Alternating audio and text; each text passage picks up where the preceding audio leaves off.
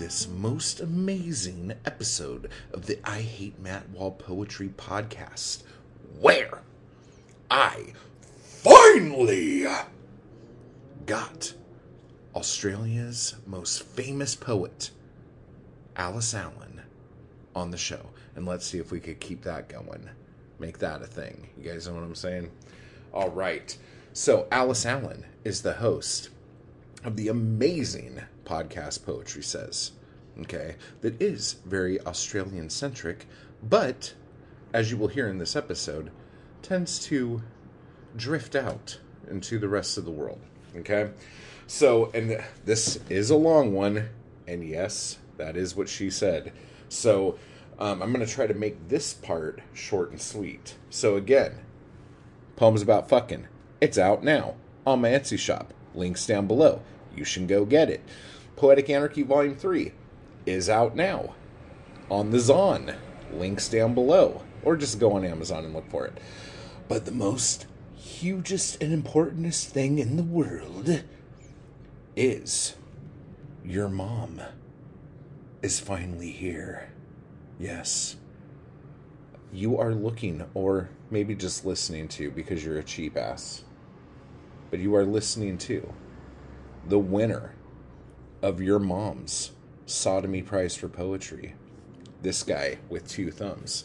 Now, the links for the pre order crowdfunding campaign of awesome will be down below. Now, some of you might be going, well, why do I have to pre order a book? Why don't I just fucking get it when the book comes out? Because I need you guys to pre order the book so I can see how awesome I can make the book. So, in order to do these things, there are tons of perks that you will get.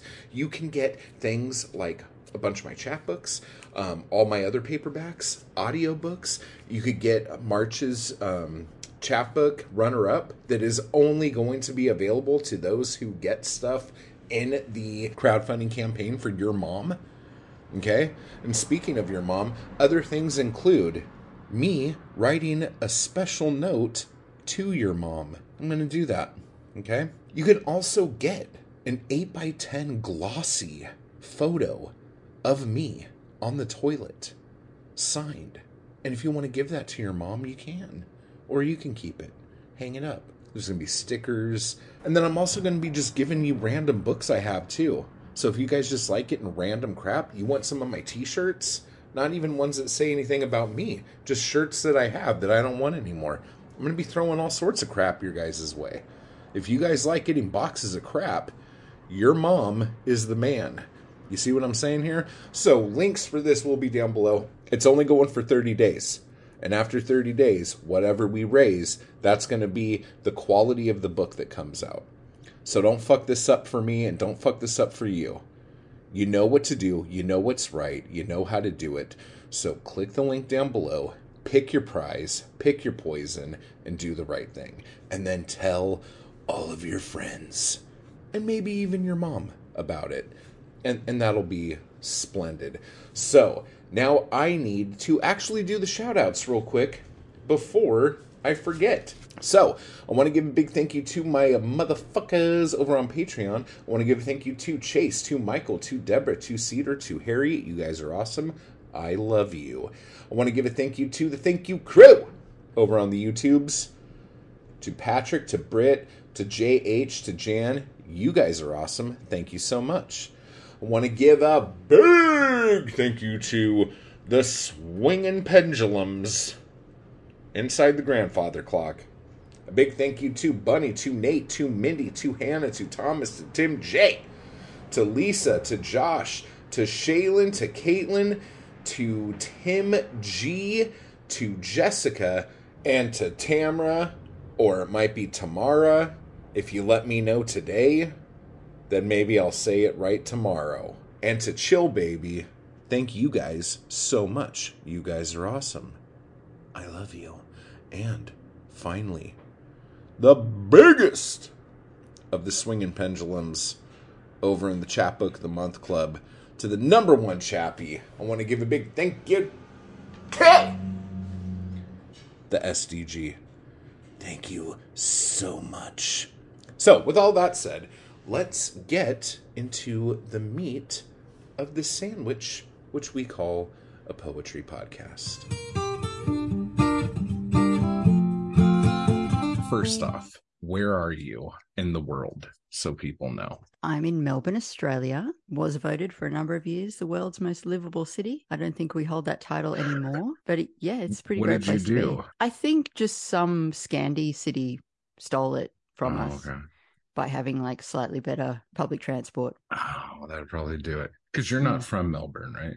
No, I'm from uh, the capital, Canberra, which is the world's most boring city.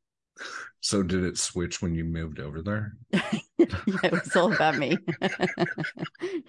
I am solely responsible. Yeah, you bring six point days to. That's right. That's Yeah, right. All right. Six out of 10. God damn it. All right. How did you get into not just reading poetry, but writing poetry? These are all the softball questions.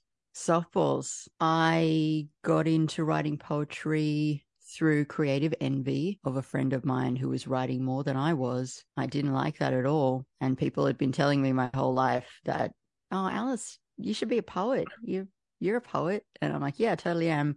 And then I just didn't write anything until I was like 25. So, what was your teenage years like then if you weren't writing before that? I think I I wrote a lot of poems for and about my best friend, who's also called Alice, who I was very very obsessed with, and so I suppose I was writing poetry of a sort, but Mhm. it was more just like just to get it out. You don't think any of that has any merit or anything like that? Like you Uh, would never think put it a was- book out of your I think high it was- stuff.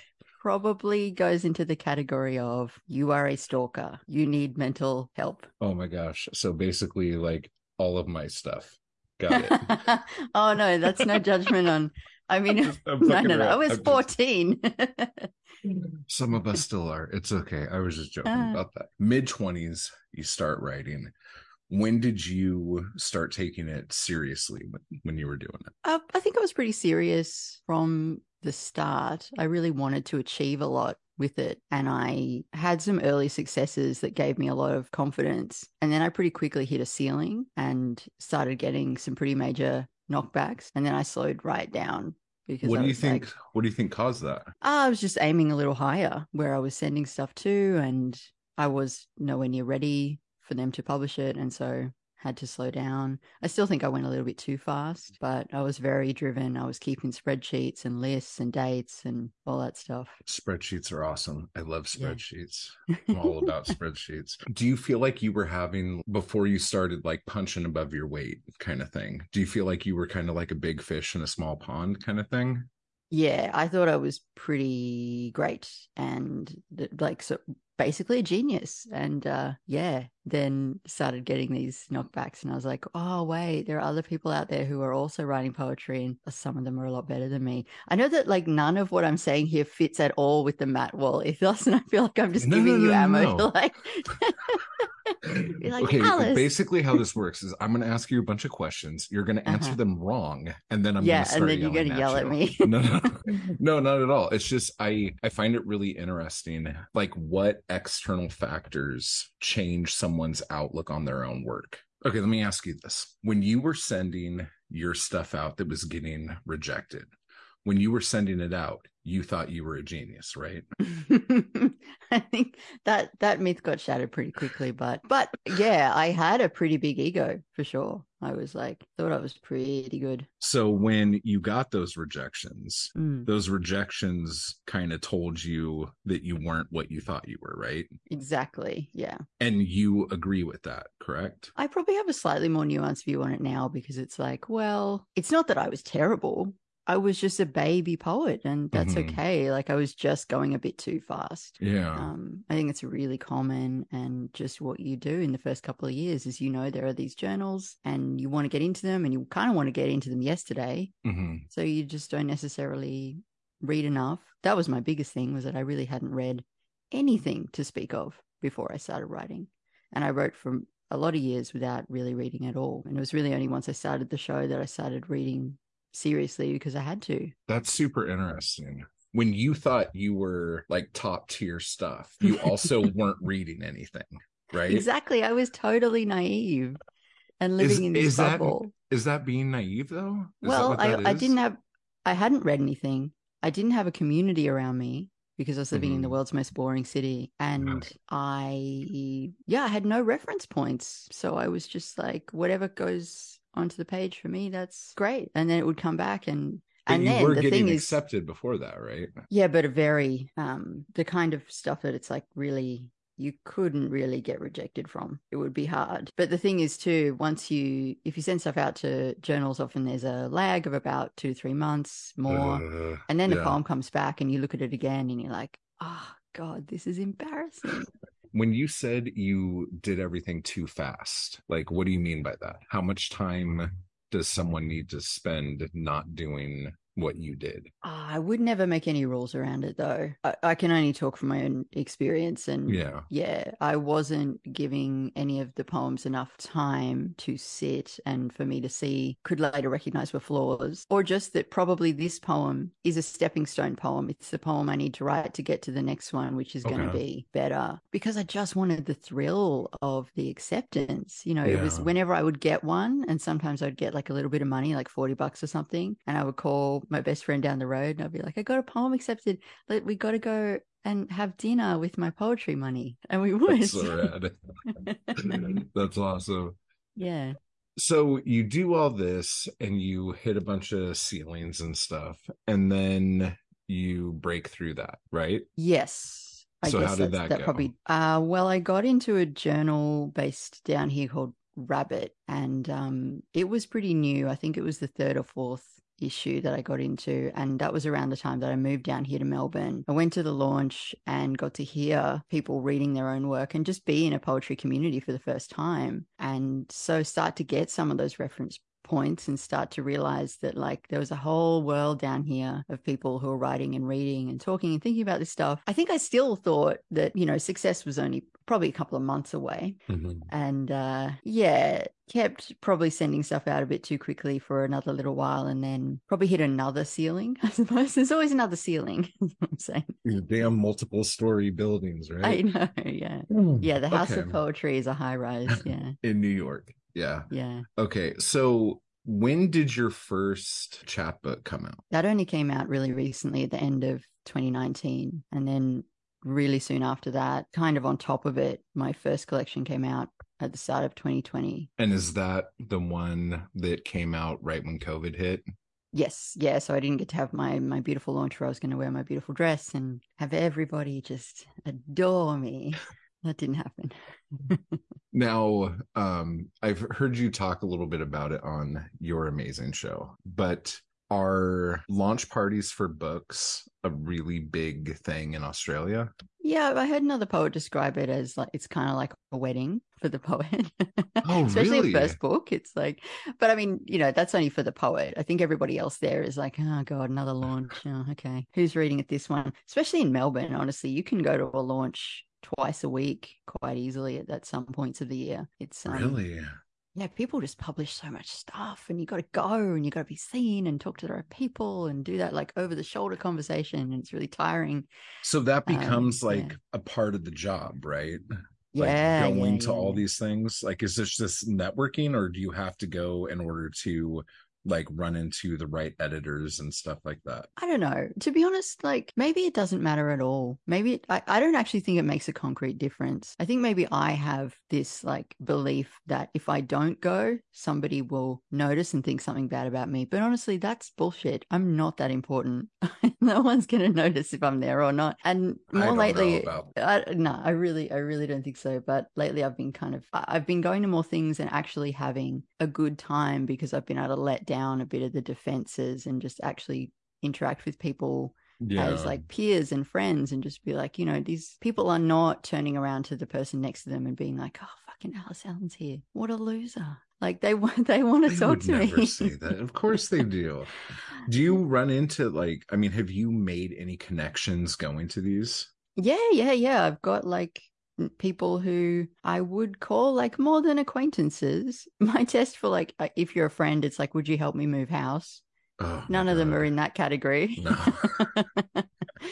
but like good acquaintances, like people I can stand up the back of the reading with and like throw looks at when there's a bad Yeah. poem or like laugh with when there's a good poem. That's really good. That's cool. Yeah, it's really nice to feel like a bit because for so long I was just like, these people are way too cool for me because I'm from Canberra and they're from Melbourne. And lately I've just kind of been like, I was totally excluding myself for no good reason. Like, is there a big cultural divide between the two? Like, does Melbourne look down on it? No, Melbourne wouldn't give a second thought about Canberra. It's just like it's a country town, essentially. Yeah. It's like, does LA look down on? Oh gosh, what's like a tiny American city? Help me out.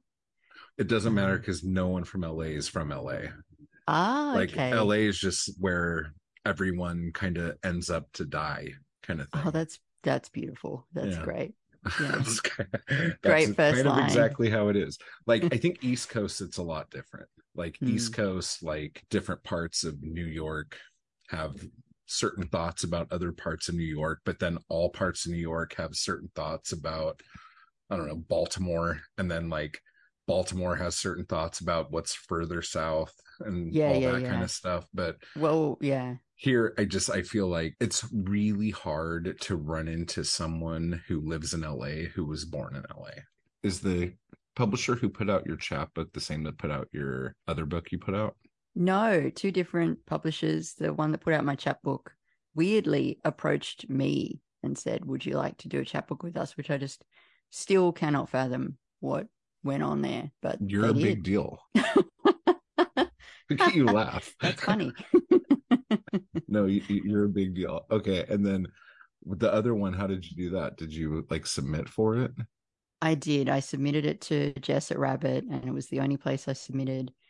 And the day that she sent me the email that said, Yes, let's do it, I felt like nothing could touch me.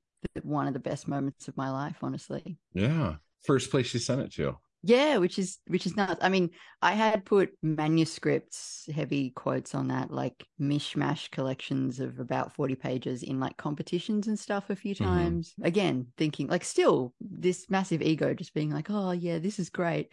And then of course the person who wins it, you're like, oh yes, okay, that makes sense. I'd had a few runs at it, but this was the first really serious. Like I went away to a residency. They had magnetic walls and I like put all the poems up on the that is walls. so awesome it was so good.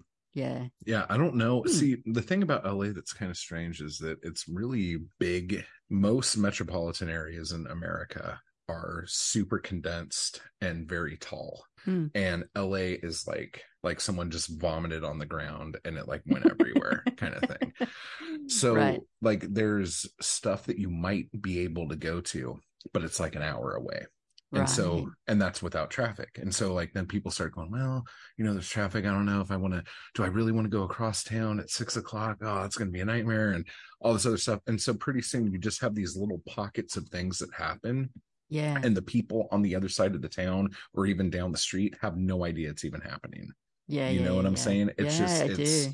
it's so weird. Mm. And when I hear about all these places that have these amazing, like thriving scenes and stuff, it's like really exciting. No, I feel exceptionally lucky to live in a city like Melbourne that has like a true, yeah, places where poetry is read and and thought about and cared about, and people who do those things. I'm super lucky. So from there, with you being the luckiest person alive, to even being so lucky, you're only having a six day, which I'm offended by a little bit right now, but that's all right.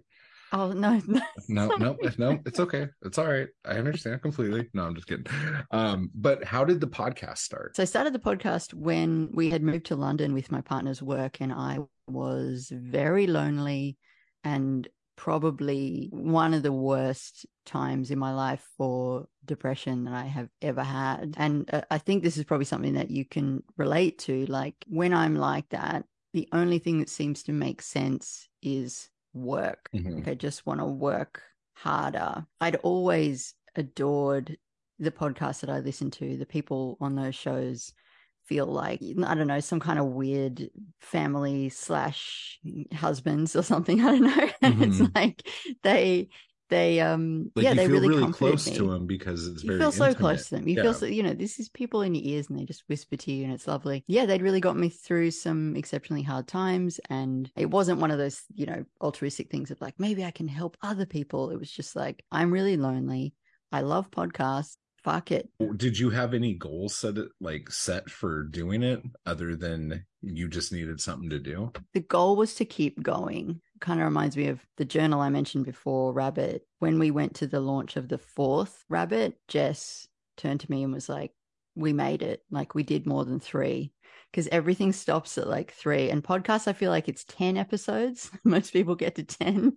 Or Don't you love like like scrolling nine, through and being like seeing these dead shows, like with these huge concepts What behind them? drives me crazy is that the fucking Poetry Foundation has like 37 podcasts Yeah, and only two shit. of them have like gone past or like I don't know, like no one's been updating the other ones since 2017 and it's like yeah, yeah. why are you doing this? Okay. but It's yeah, weird, sorry. isn't it? Yeah. Yeah. And you know, I think there's sometimes there's a good reason for a limited series, but Mhm. um yeah, for me it was just like I measure success differently than I used to, you know. It's less about um breaking through the next ceiling and more just about persistence. And Yeah. so yeah, I feel good when I get to a next the next round number. Yeah, longevity and persistence is like whether it's you're in a band or making movies or writing books or doing anything. Like if you keep doing that thing, people have to look at you, you know? Yeah, So just know that people yeah. have to stare at you now. They have to stare at you through their ears. That's That's right. That's right. Okay, so what episode number was it when you realized that your show was more than just the thing keeping you company? So I think that's happened a couple of times. It's had a number of different lives. When I made the episode that was just me and my friend voice messaging each other, Yeah. which, which is called Nonsense and Crying, episode 152. I mean, in many ways, that's an expression of like a terrible time in both our lives, but also it just was this moment of like, I can do whatever the fuck I want here. Nobody cares. But probably no one's going to get me in trouble. Let me rephrase it that way. But then probably the other one that I, I I first started to hear from people was, funnily enough, episode 69, Ern Malley. When I talked about Ern great. Malley. That was great. Oh, thank you. That's like one of my favorite ones because, like, Thank you. you are to me the, the most famous poet in Australia. And so, like, I know you and I know all of the things you do, and you read poems on your show and you do the whole thing. But the Ern Malley thing, that was like seriously one of the coolest things that has ever happened. And I'm mad that it doesn't happen every three days. That should be Yeah. constantly happening. And I'm just like, oh. And then I was kind of bummed out at how anticlimactic it ended. Like I was really hoping for some like it just sounded like a movie when you were talking about it, you know? And then it was just like, and then like they were at a bar and this guy got mad and then he left and that was it. And I'm like, oh my God, that's like, well, I mean, I suppose in a way, like the Ern Malley story just never ends for Australian poetry. We're still living with the ghost of Malley, and he is like a real person. I went to his Mhm. 101st birthday reading a couple of years ago. that is like, so awesome. yeah, it was great. You know, like Malley very much lives on. So, yeah, it's an epic story. do you like with the whole idea behind it and the like almost satire of the whole thing Mm. do you feel like the poetry the, the poetic industrial complex let's say do you think they've learned their lesson from that or no Mm, I don't know uh, whether they have learned a lesson, but there's a real there's a real shadow there. There's a lack of an ability to take ourselves completely seriously because we fell for this. hmm There's a feeling of like foolishness maybe that persists. I think it's a really healthy thing. I think without Malley, uh, Australian poetry looks worse in all kinds of different ways. So do you think australian poetry lives in a shadow of having to not take itself seriously because of fear of that Oh, yeah, maybe not. Maybe I can walk that back a bit and just say, like, for some poets, um, because there are still many poets that really do take themselves super fucking seriously. Well, who's they that bore the Hope? shit out of me. A.D. Hope, A.D. Hope, and um, oh god, just just so many, just so many. when you first started having guests on, were you doing that in the sense of, oh, this will be fun that I get to talk to people? or did you have any kind of um, i don't want to say ulterior motive but like in doing the show and doing the interviews like how has that helped push your career Oh, in it's it's essential. Like, yeah, there's no point like mincing words about it. Like, you have to have. I had to have the guests on. I had no name or reputation at all. So every big guest, every big fish is a massive win. Those are the Mhm. episodes that get the big download numbers. Like, you just you just got to keep doing it. And I suppose the struggle that I have these days is like, from one angle, I have publishers sometimes saying, Would you like to interview this person? Then there are the people I'm truly interested in. And then there are the big names who would get me downloads and cred, but who I don't necessarily want to talk to because a lot of the times I fucking hate them. Mhm. So just trying to balance that is tricky. And I don't know that I've fully cracked it yet. That didn't really answer your question at all, but that is what's been on my mind. yeah no but like how many of the big fish we'll say in australia how many of the big fish have you not captured yet that you've tried big Australian fish. Um, there's there's heaps. There's like kind of big guys from history, and then there's big contemporary people. Some of them I just I don't I don't want to speak to because they seem like awful people. hmm And it's like, yeah, this would be, you know, and I had one the other day where the publisher was like, Oh, do you want to talk to this person? And I'm like, Well, that's a door that hasn't been opened to me before. I've tried a couple of times in the past Are and got a no. And now I'm now I'm getting an offer, but I don't want to talk to them. So so you're not so I going to said do no. it oh I'm not gonna do it. Look at you. You Yeah. are the person rejecting people now. You oh, are Oh, that shit. person. oh Oh, man. dude, it has I totally turned. You are the one breaking people's hearts. Whoever that guy is, he's like, oh man, I thought I was a genius. And now, like, I hit a fucking glass ceiling and it's a podcast. no, no, I I doubt that that he's aware. It's just this thing of like I think people can really tell when you are being dishonest in an interview. And I've definitely recorded interviews with people who I just didn't like and whose work I didn't like.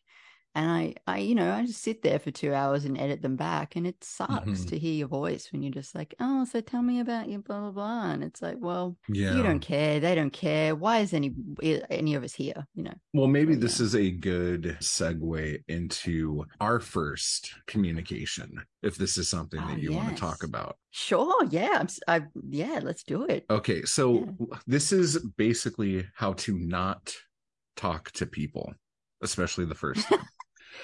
Okay, so I, because freaking Bucks over there in his damn Slee Ricket show was so excited to get a drunken rant email from me, I thought that since you were a part of the crew, that you would also enjoy a drunken rant email from me. So Oh, that makes sense. so I I was listening to your show and there's seriously there's only been like out of the gajillion episodes you have there's probably only been like two or three where I was like really like what is this what's happening and I ran into one of these episodes and I wrote you a ridiculous ranty email that I felt really good about when I sent it. And then the next morning, I was like, did I come off a little too harsh? Let me read the email. And then I read it and I'm like, oh my God, this is a bit rough. And then I wrote you, and I'm like, well, the only way to fix this is if I actually talk to the person who I was talking shit on. So I wrote that person and sent them the same email I sent you. And then at the beginning of the email, I said, like, hey, just so you know, I was really pissed off at shit you said and all this other shit. I'm like, but maybe I was wrong. So I want to give you the benefit of the doubt. And I sent that to him and he never replied to me. So that's fine. But um, you replied to me. And because you are so polite and proper, at the end of the email, you said, I really hope you take care of yourself, Matt. Oh, And I was did like-. And I was like, oh man. And I'm like listening. And as I was reading it, I'm like, oh, that's about as like yelly at me as she's going to get. I fucked up. that's not that's not where that was coming from at all.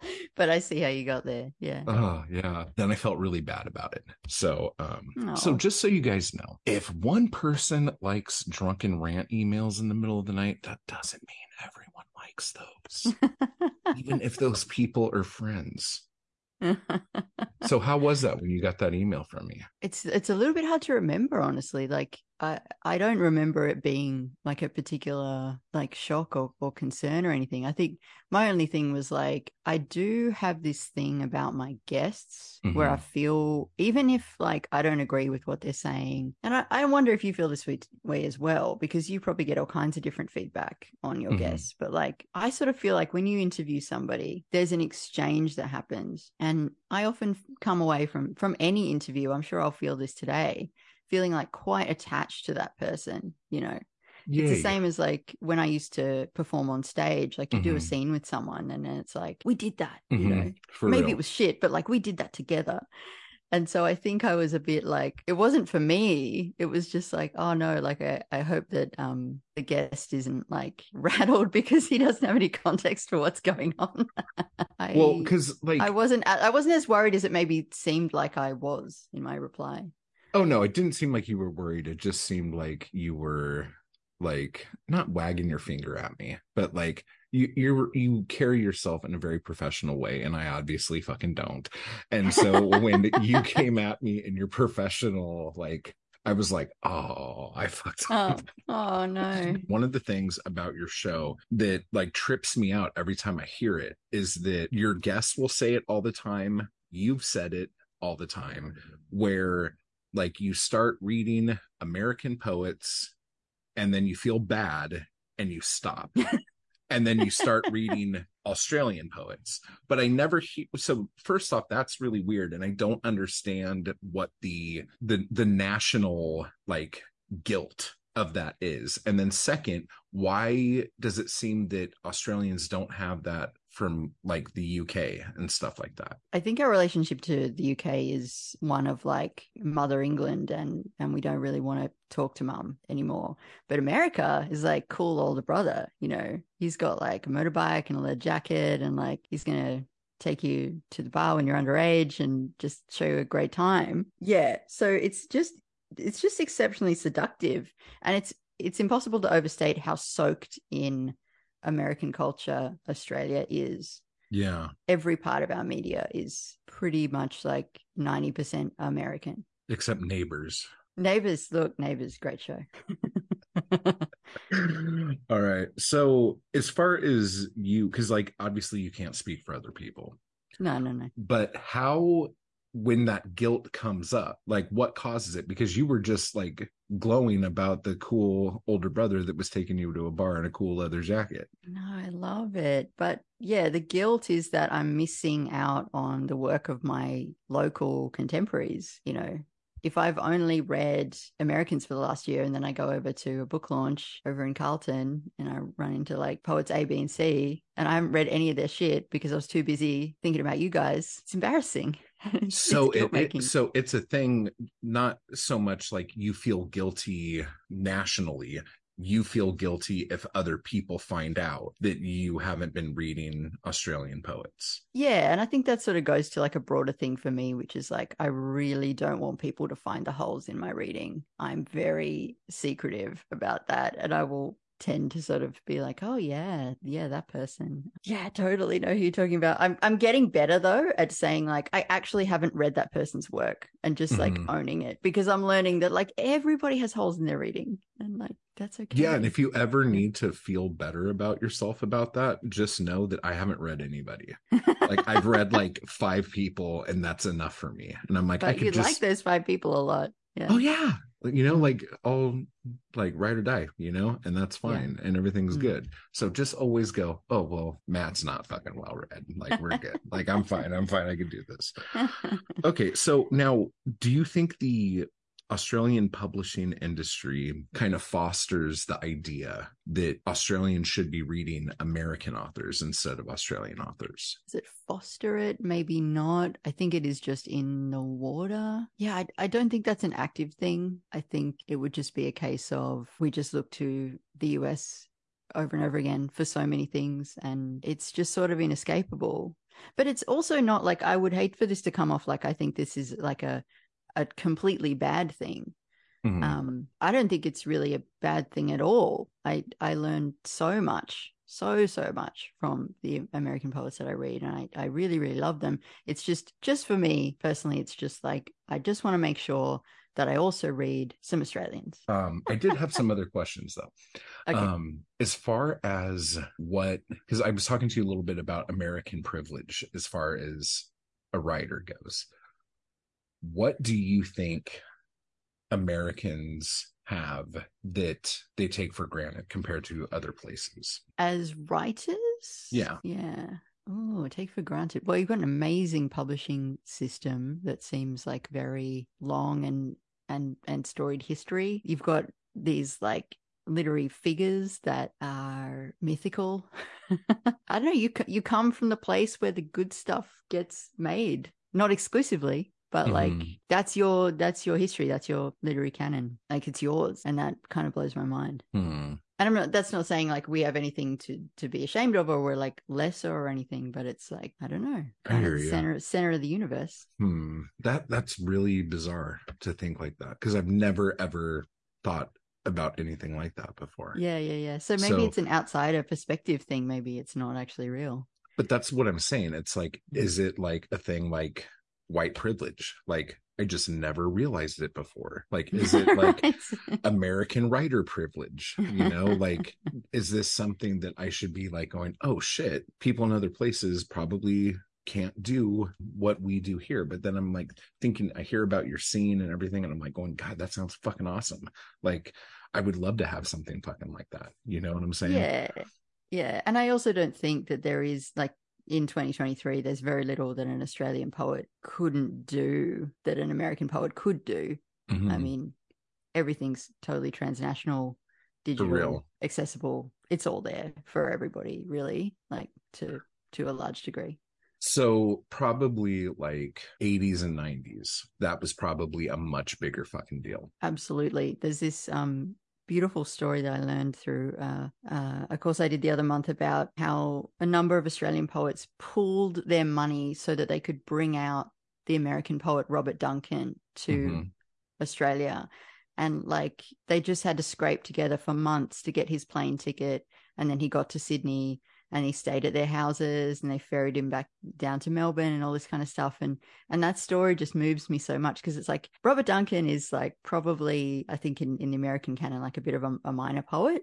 But to these guys, it was like, we're going to bring out Robert Duncan and we're going to talk to him we're going to hear what he has to say, you know, and you just Mhm. couldn't do that in 1995 or, or whenever this was. This is even earlier, I think. Yeah. So if there was one poet that you could bring from America over to you right now, who would it be? Joshua Mehigan, Yeah. because he won't answer my emails.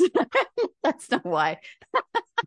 he does eventually sometimes answer my emails. No, God, I just, I just so want to meet Josh and I've only ever like I've done so many classes with him on Zoom now. This is a Mhm. totally selfish answer. This has nothing to do with any benefit for anyone else. I just want to meet him. and uh and just hang out with him and and see what it's like to talk to him not through a screen So do the GoFundMe, set it up, and like then wherever you guys have your weddings that you guys have and go to, you could have him go and speak and read Yeah. and do all that stuff, and then you can make a killing, split it with him, and then send him on his way.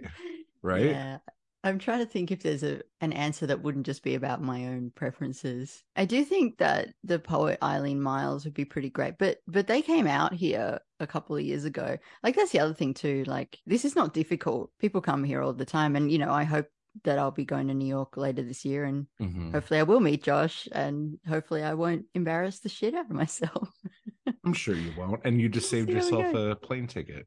That's Like, right yeah, that's that's how you do it. Before we wrap this up, like you sent me some poems. Oh, I did. I forgot about that. Yeah, Oh, were you, were you gonna read any of these?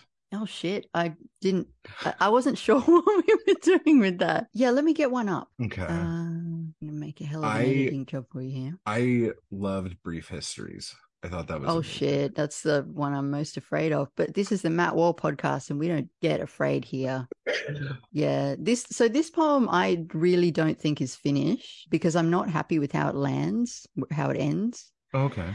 I um I feel like at the moment all my poems are like little paper planes. Like they they start, you know, they're flying and then they just nosedive. Well, I seem to have lost the ability to like land a poem. What does a poem need to do for it to land for you? I think especially with a poem this short, it can't just trail off. It needs to have some kind of like decisive point of impact. And I think at the moment it ends a little bit in a state of uncertainty. Wow, I'm really I'm really talking this up. Like this is really going to give me a lot of like No, seriously, people I, buying my books.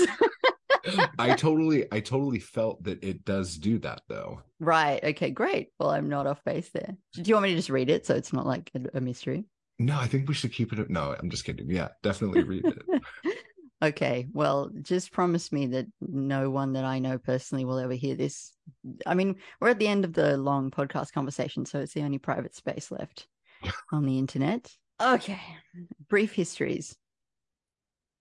Dan was half my size. We shared an office. I loved him. Now he lives in Castlemaine. Shane and I watched movies on a Wednesday. He cried a lot at Brooklyn. Then he left. Jonathan got married really quickly.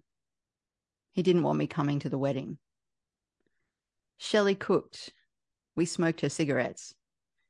She doused the pack with water in the morning. Mon lived on a farm and drove a manual. We spent the summer arguing in bed.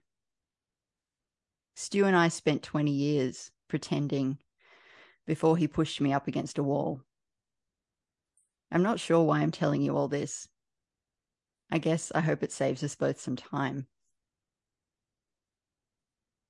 Thank you so much for I mean, I that. don't know. I just don't know what to do at the end because it's a sonnet, right? So I've only got like two lines at the end there to like do something with. So, yeah. No, like I think it's great. I think it's really, really strong, and it Oh, thanks, Matt. because you just start reading it, and it's just like, oh, this it it almost feels like a list. You're just like going through it, and it's like you're you're not even sure why these things are being said, and then as it keeps going, you're like, oh my god, oh my god, and then like it's at the very, and you're like, oh my god, this is like if this is too much for you, you got to take a fucking hike now, kind of thing. you Right. Okay. that is kind of what I was going for with the last line. So great. I guess that's good to know. that that's where Yeah. it's landing. Okay. No, yeah, for sure. I was Mm. just like, fuck.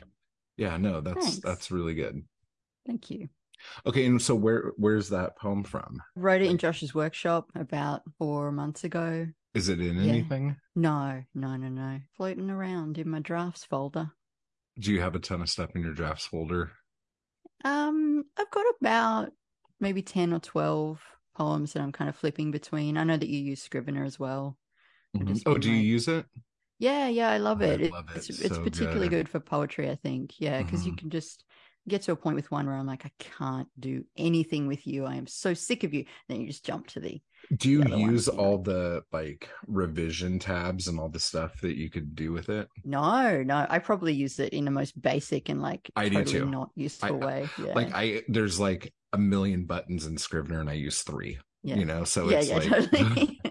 well, otherwise you're just meta fiddling, right? Like you should be writing, not fiddling with your Scrivener exactly. Yeah. for real oh Yeah. man but if you wanted to fiddle scrivener is definitely Yeah. Oh. the oh there's so much you can do there it's so much fun so the last thing i wanted to talk to you about was when i said earlier that i think you are the most famous poet in australia and you started laughing like you are right now why is that funny to you Oh, because I'm so not.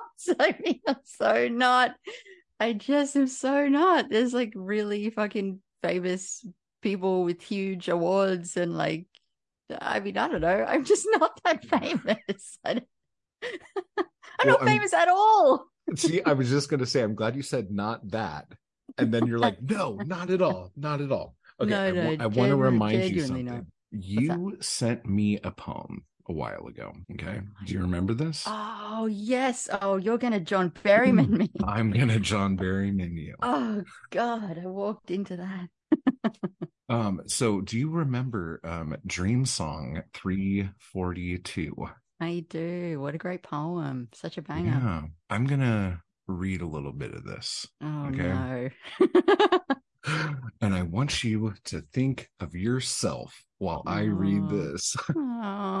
Okay. Um, fan mail from foreign countries. Is that fame? Imitations and parodies in your own translations. Most of the relevant prizes, your private name splashed on page one with a photograph alone, or you with your lovely wife.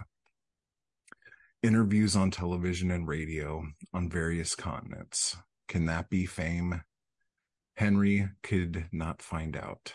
Before he left the ship at Cobb, he was photographed. I don't know how they knew he was coming. He said as little as possible.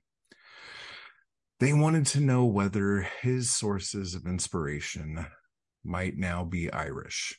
I cried out, Of course, and waved him off with my fountain pen. The tender left the liner and heeled or er, headed for shore. Cobb or Cove, pronounced Cove, approached.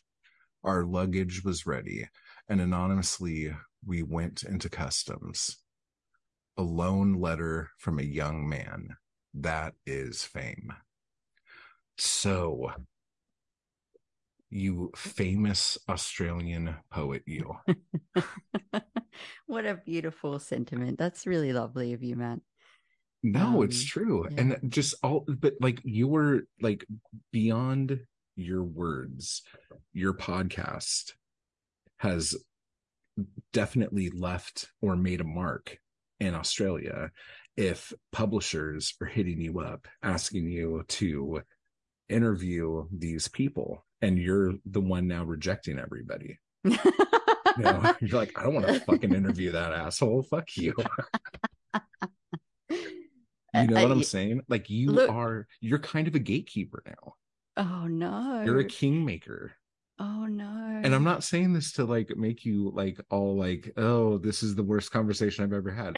I'm saying this because like I feel like you have the ability to like do some amazing stuff. You know what I'm saying? You could be right.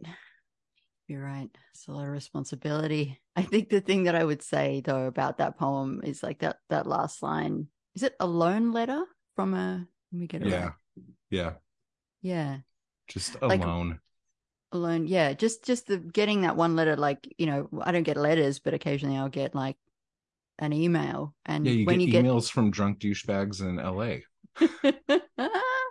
and when you get that email, like particularly when it's somebody you've never heard from before. Mhm. and he's like, I just found your podcast and I really like it. Like, it just feels so great. Yeah. Because you're just like, oh, thanks. Like, it's just so good to hear, you know, that it that it actually does that thing that podcasts were doing for me back in London when I was like so fucking lonely. Mhm. Um, yeah, just No, totally. in your ears. Yeah. and it's not just that like like i've learned a ton of stuff from your show you know just like like i didn't really know berryman before your show you know what i'm saying Yeah. like- that, yeah. like it's just it's awesome like you do a really great job Oh, thank you. The Berryman one where I used a whole bunch of Britney Spears stems is one that I I would recommend if listeners would like to go and and hear more. It's called Yeah. Solace and Trash and it was really like something of a kind of a mental breakdown in audio form. so enjoy. your salesmanship is exquisite I know I'm that- really bad. you're killing it you're like hey you guys should listen to to this i completely yeah no you're doing awesome you're doing awesome and honestly i never would have um known anything about halsey if it wasn't for you so Oh, Halsey's amazing. Yeah, yeah. I Yeah. love her. Mm. that was that was really fun okay so i wanted to know out of those poems that you sent what one do you like the best Oh, what one do I like the best? This is this is great. I've been listening to you talk about this thing of like you just not being a terrible judge of your own work. Um, what one do I like the best? All I can see are the flaws. I'll tell you the one that I most care about is this rewriting of Horace. Um, Okay. I so badly want to get that right and to get it published somewhere. Uh, it's nowhere near that, but like that, the original Horace poem is is so wonderful and it means a lot to me. And yeah, I, I would love to to get that one right. Do you want to read this? No, I really don't. I really don't. Let's let it live in the imagination. All right. The, So- the first one though, um, called High Resolve, was uh, one that I wrote for Josh's first workshop that I did with him, and he did tell me that he read it and then he yelled out to his wife like, "Come and listen to this," That's and that is like the biggest, best compliment I've ever gotten. Yeah, Do you want to read that? let me read that one just so I can stop fucking around and being so silly. Okay, all right. So this is called High Resolve. So I taught myself to run again, again. It's all about the playlist, plus the way the cold forgives us given time. I say good morning, like I mean it. All the Zen one would expect. I'm new, I'm good. Wise men are worried for my knees. I have today, exactly like I did before. And pray forever and forever, girl. Amen. Running can't fix everything, I'll grant you. I still remember too much and regret the bulk of it. Still, here's what humans do fuck up, resolve, get better, then forget. Above the trail, a wayward cockatoo, her screeching, my panting, some duet. Very nice. So, yeah. Josh liked that, and I was like, fuck yeah, okay, good. So, did you change anything of that after he said he liked it? Uh, yeah, I think the the final two lines again. I'm not hundred percent sure that they're totally right. I think there was some tiny change, like maybe ah to some or something like that. So, how do you yeah. know when a poem's right? Yeah, it's such a great question.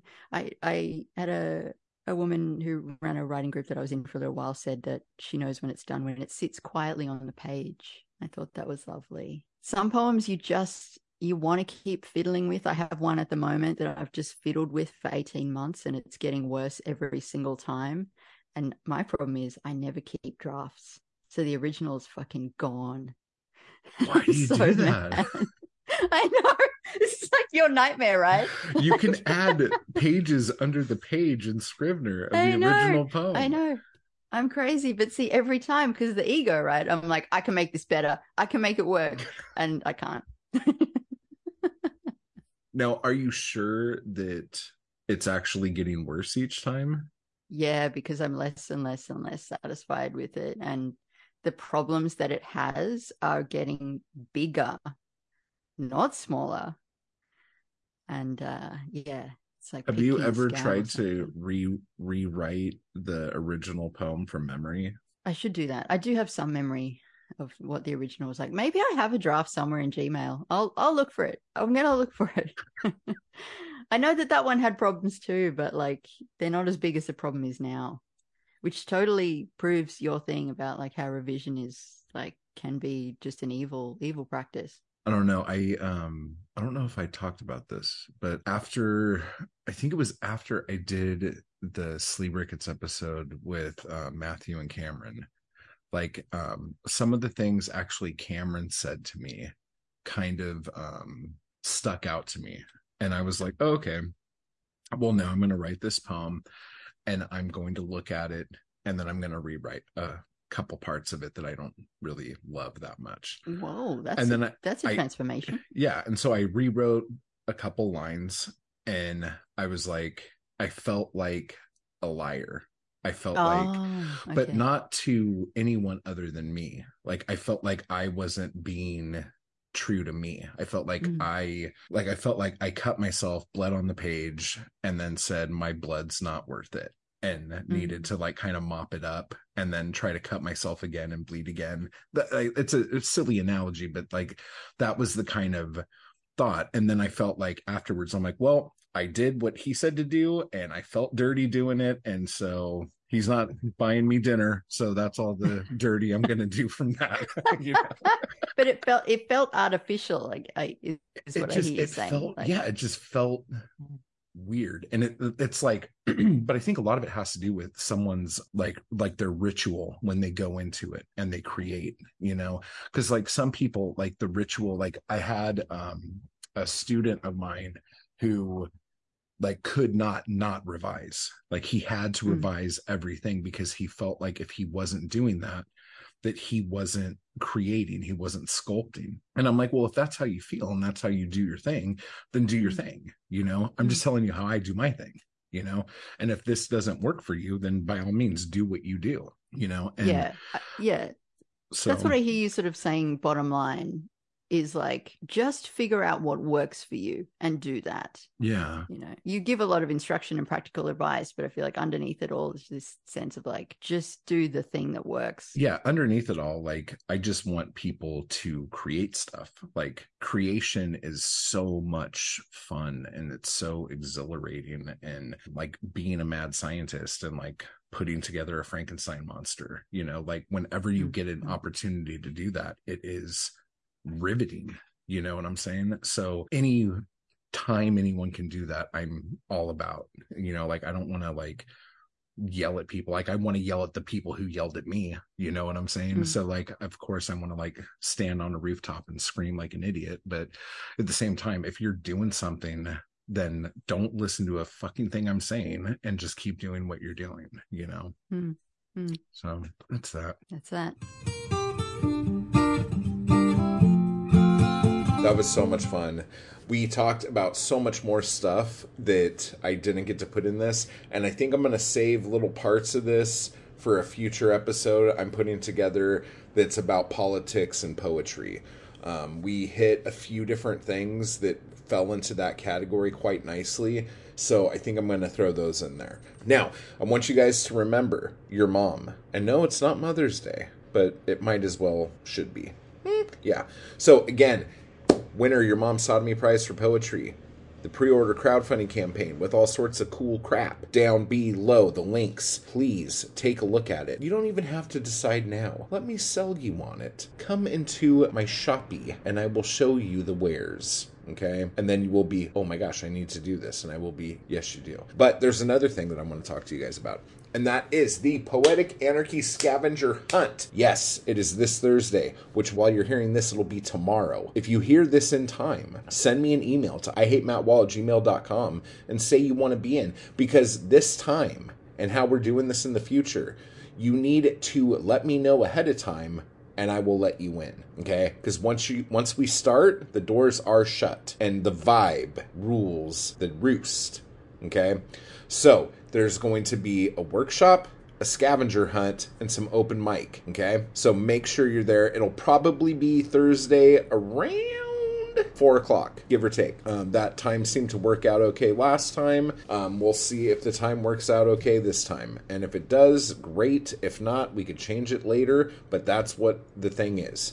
So Thursday, March 2nd, 4 p.m. Pacific time, the scavenger hunt. Okay. We had a lot of fun with it last time. And also, if you wanted to do my workshop for the Endless Poem, we did that last Friday with the Anarchy crew, and it worked out wonderfully. Basically, what it is, is you are going to write a chapbook in one sitting. Okay. You could put it out if you want, you could throw it away if you want.